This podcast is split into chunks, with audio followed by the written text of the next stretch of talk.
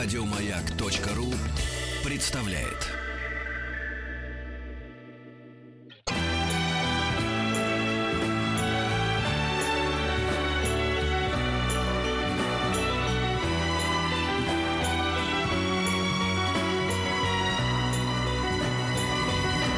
Спутник кинозрителя.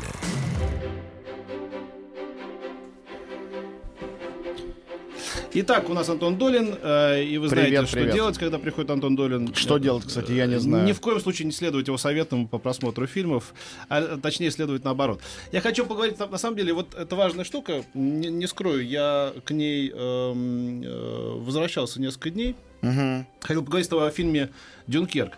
Тут, кстати говоря, тоже к тебе тут э, какие-то есть и э, там и, и спасибо, и претензии, что называется, по фильму «Дюнкерк». Ну, И- это и- нормально. Да, да, нормально, да. Ну вот. Ам, я понял, почему я ушел с полфильма. Я ушел с полфильма, не надо сейчас мне говорить, ой, вот это не видел самого главного, как там все линии все со- сошлись и так далее, и так далее. Я, мой близкий товарищ, э, значит, наоборот, этот фильм очень как-то его, ам, э, как-то его, как он проникся им.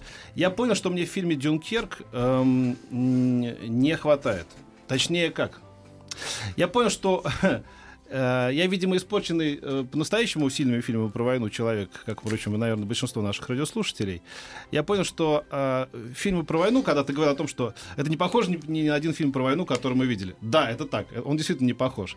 Он похож на фильмы Нолана, он похож на фильмы режиссеров его поколения, он по- похож на фильмы про маньяков, про космос, про Бэтмен и так далее. Очень стильные, выверенные, как бы такие... отс- и такая отстраненность в этом, и такая вот стильная стильность, и такая операторская работа, и такая вот затея, значит, с этими линиями, которые сходятся в одной точке.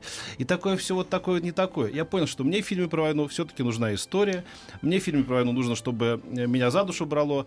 И такие фильмы, к сожалению, видимо, делали те люди, которые либо войну э, помнили с детства, либо э, от родителей, либо сами Вот ее я, прошли. я хотел именно об этом Сейчас я сказать. еще две, две Давай. минут- две минутки. Значит, вот я понял, что мне, ну, тут по- попросту говоря, некоторые люди пишут, мне никого не жалко, да. Я понял, что я даже из тех вот, эм, из того часа, что я посмотрел, я не запомню ни одного кадра, потому что э, это, в принципе, невозможно. Зато я помню точно кадр из фильма Алексея Германа, когда бабушка выходит, начинается, значит, обстрел деревни, она выходит, снимает белье, это, да, замерзшее, да, и ее, Это гениально, да, да. гениально. С- Я помню кадр, когда в фильме э, «Спасай рядового Райана», значит, э, э, с- э, во время штурма э, солдат, которому попало в каску, значит, осколок, он снимает его, понимая, что он выжил, и следующий осколок разбивает его голову, потому что он без каски. И я помню еще несколько кадров из фильма Ростоцкого, еще несколько кадров из фильма «Лодка» Вольфганга Петерсона, тоже, в общем, ветерана практически, а, я имею в виду режиссуры, а, про подводную лодку немецкую. Вот здесь вот этого нету, как бы. Да, это, безусловно, очень здорово сделанное такое, как бы, представление. Для меня, это, знаете, это похоже на то, что вот э, такое путешествие на Марс, как бы, да, вот немножечко такое... э, Еще раз повторю, я сейчас не давлю на то, что надо, чтобы вот там, вот мы, вот, значит, а вот... та- То есть не, не на героику, не на, не, не на спекуляцию на лирике, как бы, да, не на трагедии войны, не про это я говорю. Я говорю про все-таки про нечто, что тебя вот, еще раз повторю, попросту говоря, берет за душу. Не взяло. Окей, э, значит, теперь мой тебе ответ. Я вчера еще раз пересмотрел фильм, уже третий раз его смотрел. Во-первых, э, у каждого человека берет что-то свое за душу. И это фильм очень английский. Я напомню о том, что Нолан половинка. Мы его все привыкли считать американским режиссером, но он родом из Лондона. Его отец англичанин, мать американка. Он вырос между двумя странами. И на самом деле только его первый малобюджетный фильм «Преследование» был таким английским фильмом. Дальше он снимал американское кино. Это снова английский фильм. Пресловутая английская сдержанность во всем, которая, конечно, совершенно не характерна для американского голливудского кино, даже самого лучшего о войне, ощущается в этом фильме. Я категорически с тобой не соглашусь насчет того, что там нечего запомнить. Есть несколько кадров, которые просто, по-моему, войдут в историю, новейшую историю. Я полностью с тобой соглашусь насчет поколенческого вопроса, потому что фильмы про войну, которые мы знаем, это были фильмы фронтовиков, либо людей в детстве заставших войну. Например, было военное детство у Тарковского, у Германа, да, они были детьми, но они жили во время войны. И были режиссеры-фронтовики, э, да, мы, мы, ну, мы все знаем, там, Ростоцкий и так далее, которые, э, соответственно, прошли через это все сами. Следующий виток, следующее поколение, это были люди, чьи родители имели отношение к войне или воевали, или погибли в лагерях. И на самом деле и Мел Гибсон с его соображениями совести, и Стивен Спилберг, вот те, кому 60-70 сейчас, они попадают в это поколение.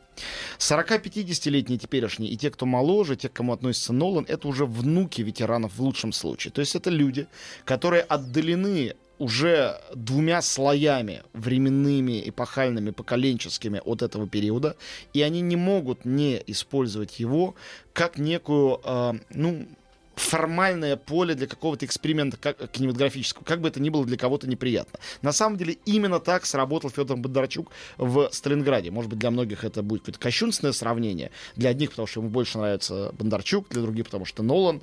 Но на самом деле это режиссеры одного поколения, Нолан и Бондарчук, которые ищут возможность коммуникации с новой, еще более молодой, чем они, внимание, публикой, для разговора на том языке, который этой публике будет понятен и интересен. И, на мой взгляд, оба, ну, собственно, судя по цифрам, тоже находят.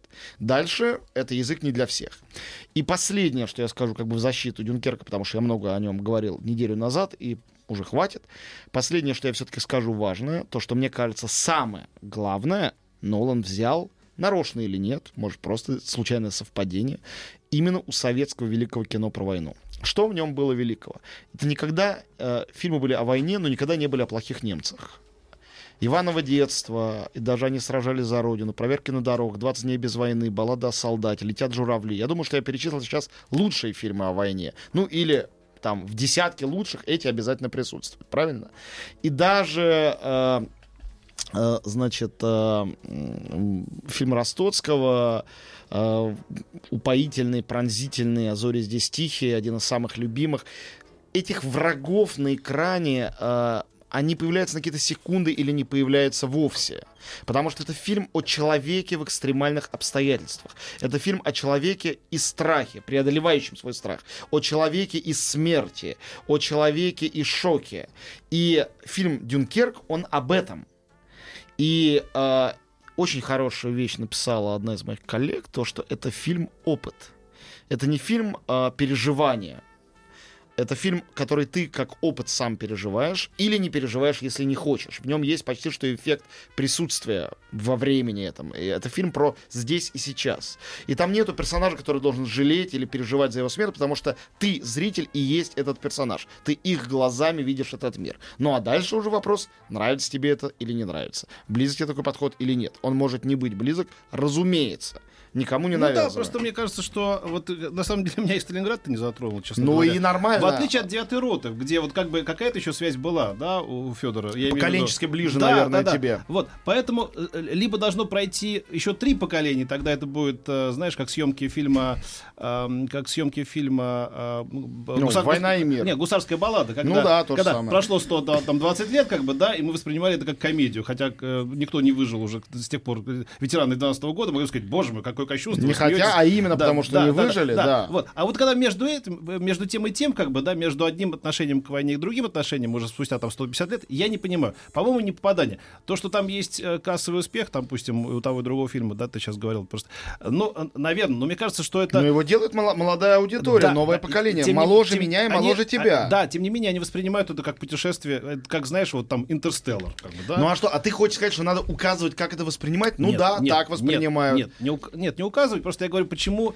э, Но не- представь себе человека, который говорит, вот вы э, уп- читаете с упоением эти три мушкетера, а знаете, что этот Д'Артаньян был сволочь, а на самом деле гвардейцы были хорошие, и там исторически все не точно, да иди ты в баню, неважно. У нас приключения, у нас Миледи, у нас Констанция. И это наша дверь в тот мир от нас далекий. А Ну, это ну, их 20-летних мир Хреновый у них дверь, хочу сказать. Она не туда ведет. для тебя всё. хреновая. А для них, если бы, ну понимаешь, для них хреновая Так дверь поэтому они, это... так они поэтому и растут растут дебилами, что такие двери для них Я не согласен, что они растут дебилами. У нас Ну, прекрасный молодой поколение. Конечно, да, только они отличают. А от Б, а, я сейчас не говорю про образованность, а просто категории какие-то нравственные совершенно отсутствуют. Петь, для того, чтобы Я так говорить, нужно, во-первых, общаться с этим Я так не общаюсь, А, и слишком ну, даже плотно У меня Ну- 15-летний сын, э, которым мы вместе смотрели Дюнкерк, и э, ему очень понравилось, и мы обсуждали потом войну. Тут есть серьезная проблема, серьезная тема. Вот, например, а, отступление массовой армии, которое воспринимается там не как поражение, не как фиаско, а как победа, то, что мы сохранили жизни.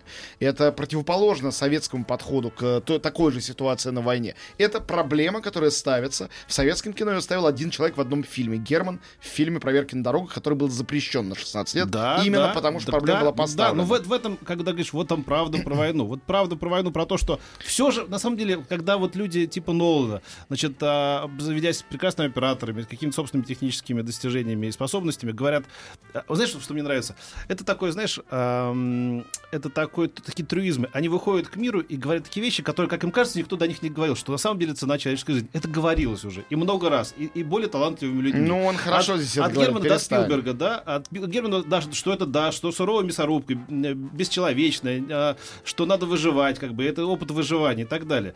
Просто люди это делали на других примерах. И Когда ты понимаешь, что Петя. да, правда в, в Саше Лазареве, а не вот это вот в... Илиада в- Гомера тоже лучше, чем «Война и мир» Толстого. Давай посмотрим фактом в лицо. Лучше. Но все равно написали «Войну и мир» про другую войну и для другого читателя. Ребят, мне, как- мне кажется, это какой-то беспредметный разговор, когда А у главное, одного умного человека есть свое мнение, у другого умного человека есть кардинально противоположное мнение. Вы никогда не... Ну, Мы не- просто разговариваем. Да, но вы разговариваете параллельно, Всё, и это мы после- Пускай на- нас слушатели рассудят, ладно. Да, микро- после фильм. микропаузы перейдем к новым Ну, фильмам. мы должны были поговорить об этом.